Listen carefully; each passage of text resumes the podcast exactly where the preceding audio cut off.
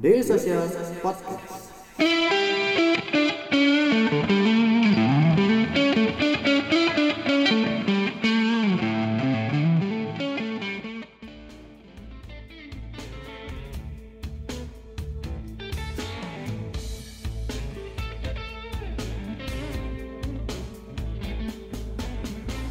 Selamat malam semuanya, kembali lagi di Selasa Startup edisi 21 April 2020 bersama saya Ilham Sanjaya yang pada malam hari ini akan menjadi moderator dan tentunya saya tidak sendiri hari ini kita eh, karena kita sudah mendatangkan pembicara yang luar biasa yaitu Mas Rama Raditya yang merupakan founder dan juga CEO dari Clue. Oke, halo Mas Rama, selamat malam. Halo, malam. Eh, eh, kita sudah kembali lagi di Selasa Startup 21 April 2020 dengan tema Selasa Startup How Agility Help Startup in Pandemics ya. Jadi kita juga sudah mendatangkan eh, Mas Rama nih sebagai pembicara tapi sebelumnya kita kenalan dulu sama Daily Social ya. Jadi buat teman-teman yang mungkin baru kali ini nonton Selasa Startup, jadi Daily Social itu merupakan media yang berfokus dalam memberikan informasi dan juga opini seputar startup dan teknologi. Dan De- eh, Daily Social juga selasanya selalu mengadakan Selasa Startup yang siap memberikan insight-insight terkini seputar seputar eh, startup dan juga teknologi. Jadi jangan lupa tonton terus Selasa Startup di setiap Selasanya. Dan kita juga udah kedatangan tadi ya, udah diperkenalkan Mas Rama Raditya yang merupakan founder dan CEO dari Clue. Halo, selamat malam Mas Rama. Malam, Mas. Halo semua, teman-teman. Gimana sehat Mas? Sehat, sehat. Thank you udah ngundang di Selasa Startup untuk yang kedua kalinya. Ya, Ya, gimana semuanya sehat? Mas Sehat. saya Ya. teman-teman yang di rumah nih. Dan, uh, Mas tadi kan kita udah kenalan nih sama Dewi Sosial. Mungkin uh, sekarang giliran teman-teman lebih kenal nih, mungkin sama Mas Ramanya dan juga tentang Clue itu sendiri. Iya, eh, Clue sendiri kita fokusnya di smart city ya, smart city platform. Eh, kita banyak em, produk kita lebih banyak development untuk mobile AI dan IoT. Jadi kita pertama kali itu muncul pas di Jakarta, Pemprov DKI Jakarta tahun 2015. Tapi sekarang ini total kita udah lebih dari 30 eh, 40 kota di Indonesia dan juga sudah merambah ke enterprise. Jadi sekarang banyak juga eh, property developer, jadi kota mandiri, pabrik-pabrik, eh, kantor-kantor dan sebagainya menggunakan solusi Clue sendiri. Jadi kalau misalnya em, kalian mungkin tahu, aplikasi Clue itu yang bisa di-download sekarang di Android dan iOS, itu dipakai untuk laporan warga. Lalu juga kita mempunyai Clue Work, yaitu mobile workforce untuk orang di lapangan bisa koordinasi menindaklanjuti laporan-laporan yang ada.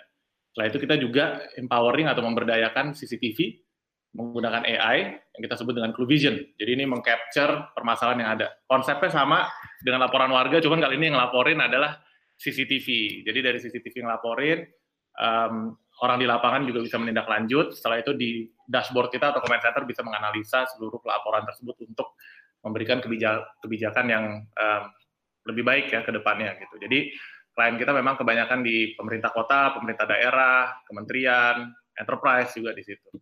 Jadi kira-kira sedi- sedikit tentang Clue itu sih. Oke, itu kalau misalkan eh, tadinya kan dari tahun 2015 itu awalnya mungkin masih warga yang memberikan laporan laporan ya. Eh, eh, saya juga ingat tuh Mas 2017 juga sempat eh, nyobain tuh Clue dan eh, ngelapor. Itu kalau misalkan yang tadi eh, yang mengguna, eh, menggunakan CCTV untuk eh, pelaporannya juga tuh dari kapan tuh Mas kira-kira Mas? Kalau untuk CCTV sendiri kita sudah sejak tahun 2018 itu kita sudah mulai roll out. Jadi banyak itu sebenarnya kota-kota mandiri, pabrik, kantor-kantor, retail juga gitu, pemerintah kota juga eh, apa kerjasama dengan kementerian juga. Nah ini karena sebenarnya inspirasinya itu lebih ke arah em, laporan dari warga itu kan nggak semuanya bisa dilaporkan setiap saat kan. Jadi bisa kalau warga ngelapor itu kan nggak mungkin jam 3 pagi dia bangun ngelapor ada masalah apa gitu. Nah ini yang biasanya di capture sama CCTV. Biasanya kalau misalnya ada eh, pagi-pagi misalnya orang bakar sampah atau apa misalnya atau misalnya pelanggaran apalah gitu. Sekarang kita banyak digunakan untuk kayak COVID lah gitu untuk kerumunan warga, pelanggaran PSBB dan sebagainya. Nah sebaliknya juga dengan laporan warga nggak semuanya itu bisa dijangkau dengan CCTV. Kayak contohnya kan sampah di selokan dan lain-lain itu kan nggak sesuatu yang bisa di tangkap CCTV. Nah, untuk ngebuat smart city itu sebenarnya kita mesti menangkap seluruh permasalahan-permasalahan yang ada di sebuah kota sehingga bisa ditindaklanjut dengan cepat karena itu kita menggunakan dua aspek ini ya satu mobile application satu lagi dari CCTV seperti itu. Dek, ngobrol yuk. Ngobrolin apa bang? Ngobrolin startup bareng media sosial.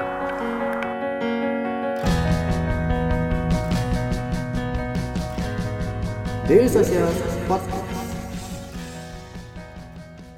Nah, eh, tadi kan dimention juga sama Mas Rama kalau misalkan eh, Clue ini juga bisa melakukan pelaporan terkait COVID ya tadi eh, mulai dari eh, suspek sampai juga tadi eh, kerumunan warga. Kalau misalkan eh, secara generalnya sendiri eh, Clue ini sendiri dalam masa pandemik ini eh, gimana Mas peran dari eh, startup Clue dalam masa pandemik ini?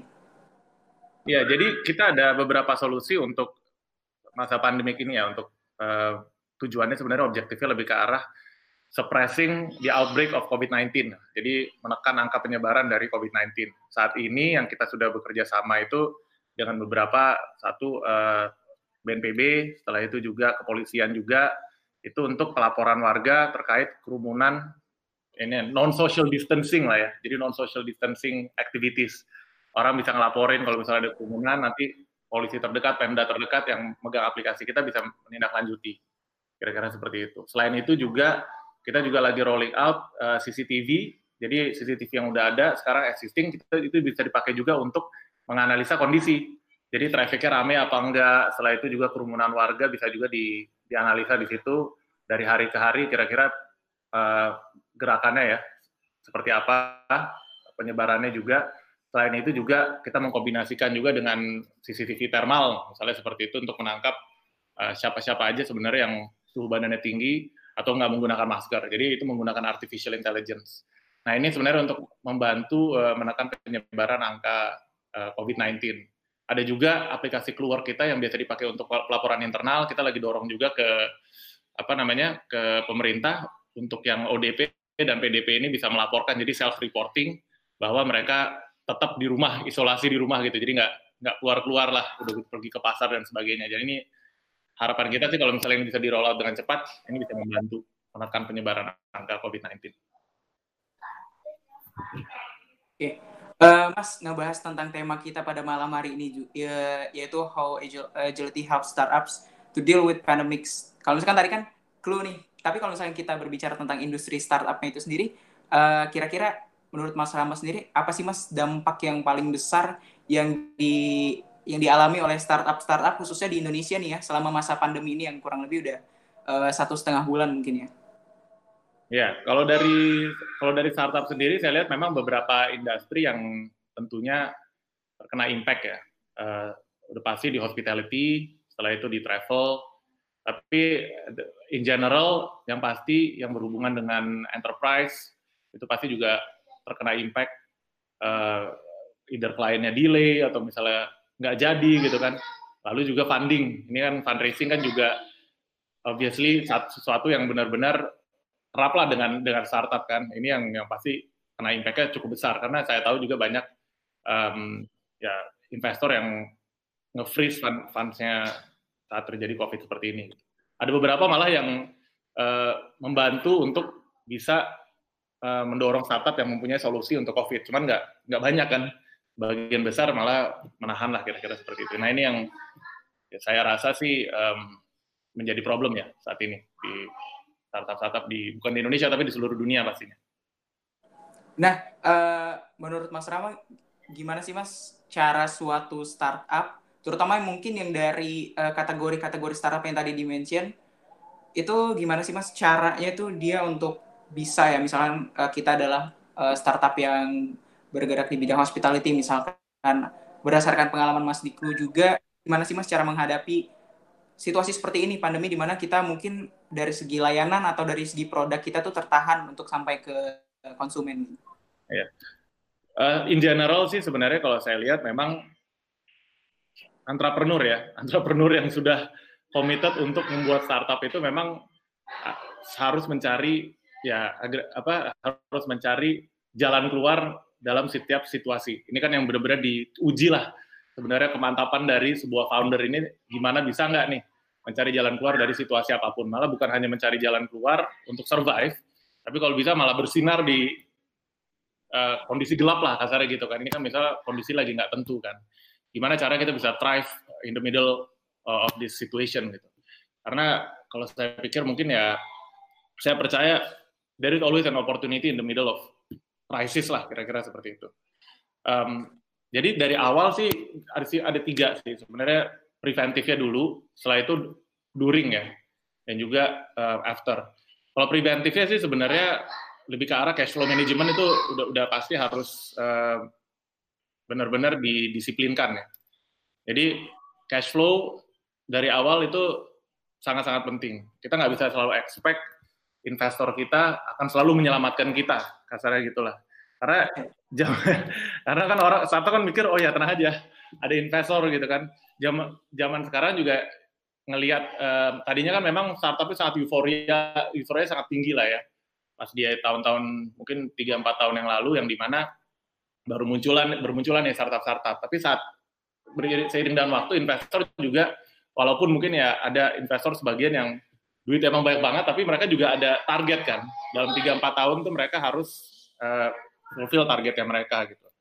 Nah, ini yang mindset ini yang mesti sebenarnya benar-benar di di apa di, diubah gitu. Do not, do not expect your investor uh, to always uh, save you ya. Being disciplined is very important. Jadi dari segi um, cost, cost yang ada itu misalnya beli apa sifatnya jangan capex langsung di depan lah gitu, di spread per, bulan gitu. Jadi ini kan lebih memberan, apa, meringankan dari segi cost. Udah gitu juga uh, disiplin juga dengan kalau misalnya yang sifatnya startup ya enterprise um, yang banyak penagihan ya. Kita pikir kita wah dapat klien gede gitu kan. Misalnya klien A klien B yang namanya juga udah terkenal. Nah itu mesti hati-hati juga dari segi kontrak ya. Jadi benar-benar penagihan itu harus sangat bisa dibilang apa ya uh, ya sangat ketat lah dari segi legalnya dan juga kedisiplinan saat menagih karena ini yang biasanya jadi problem nih akhirnya jadi kayak wah ini runway saya udah habis tapi padahal gara-gara um, apa kliennya nggak bayar kira-kira seperti itu. Jangan lupa subscribe Ngobrolin Startup Daily Social Podcast di SoundCloud, Spotify, atau aplikasi podcast favorit kamu. Setelah itu juga um, selalu ini kalau misalnya dapat investment ya, itu selalu sisihkan sekitar 5 5 bulan of runway lah, 4 sampai 5 bulan of runway di savings kasarnya gitu. Kalau bisa malah dalam bentuk dolar. Karena dalam kondisi seperti ini kan kebetulan juga dolarnya lagi naik kan. Malah bisa bisa panjang tuh runway jadi enam bulan gara-gara itu kan. Ini sebenarnya nggak disiapkan. Saya kalau nanya-nanya startup kadang-kadang nanya, bisa runway kalian berapa bulan? Dua bulan lah kira-kira gitu, atau dua sampai tiga bulan. Ini yang um, mindset ini yang benar-benar harus harus diubah ya.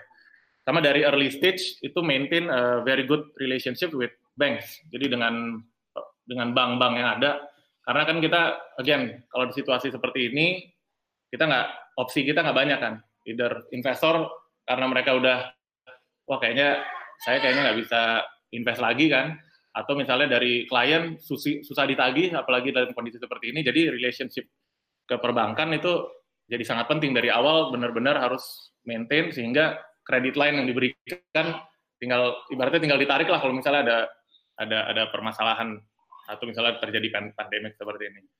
Uh, dan always raise money saat nggak butuh. Gitu. Jadi jangan begitu ya uh, apa runway kita udah mau habis 4 bulan lagi oke kalau gitu kita raise sekarang gitu.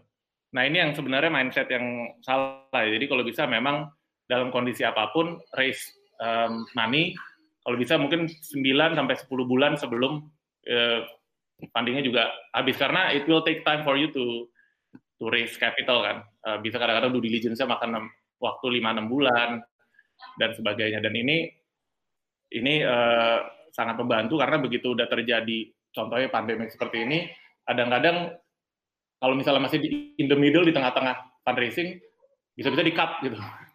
kalau udah di ujung banget, biasanya udah dapat approval IC dan sebagainya, ya hopefully bisa bisa langsung jalan gitu. Jadi uh, timing timing seperti ini sih yang mesti di manage. Um, yang kedua adalah lebih ke arah uh, produk sendiri ya. Jadi kalau kita ngelihat memang saat ini kan uh, startup-startup itu bisa dibilang produknya fokus saja kan, benar-benar fokus. Contohnya kayak uh, misalnya dia ngebuat satu engine untuk facial recognition, dia fokusnya ke situ aja gitu. Uh. Atau apa? Atau pelaporan warga, pelaporan warga apa? Itu benar-benar harus di apa diversify sih. Jadi bukan dari segi produk, tapi juga dari segi um, apa ekosistem dari dari produk-produk tersebut gitu. Jadi kalau misalnya ada permasalahan atau misalnya terjadi pandemi seperti ini, kita bisa uh, apa bisa manuver cukup lincah lah gitu. Jadi nggak nggak nggak terlalu kaku sama kondisi sekarang. Yang kita pentingin itu sebenarnya lebih ke agility-nya dari produk tersebut dan juga klien ya.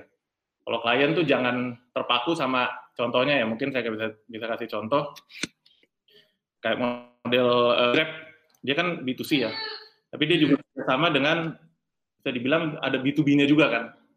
Ada juga dia ada ada B2G-nya juga gitu. Jadi nggak cuma C, tapi ada juga mungkin prioritasnya C, tapi secondary B sama G gitu. Oh. Jadi kalau tiba-tiba C nggak jalan, bisa pilih gitu. Ini kayak contohnya Clue, kita um, kita ada dua nih, enterprise, government sama juga ada C-nya kan, yang yang orang laporin warga. Tapi begitu kayak um, contohnya sekarang kondisi pandemi begini, enterprise yang contohnya retail, uh, hotel, mungkin properti itu dia udah pasti nahan seluruh proyek-proyek nggak jadi gitu. Tapi sementara yang government kan malah jadi butuh kan. Government is not always bad karena uh, kalau misalnya apa venture capital kan selalu agak takut kalau misalnya mau invest ke startup yang mainnya di government kan karena unpredictable lah, takutnya pembayaran macet lah dan dan lain-lain. Tapi sebenarnya di kondisi kayak begini malah um, alokasi anggaran malah jadi jadi banyak kira-kira di sana untuk bisa kita sekalian bantuin government cuman also expand our our revenue di sana. Um, kira-kira sebagian besar sih seperti itu sih.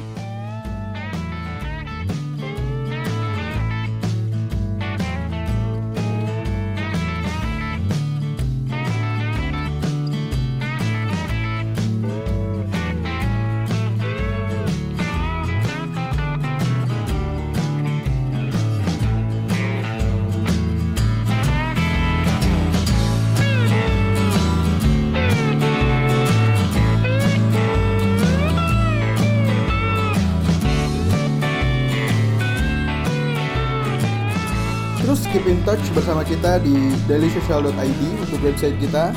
Di Facebook kita ada dailysocial.id, di Twitter kita ada @dailysocial dan di Instagram kita ada @dailysocial.id. Di LinkedIn kita ada Daily Social dan di YouTube kita ada Daily Social.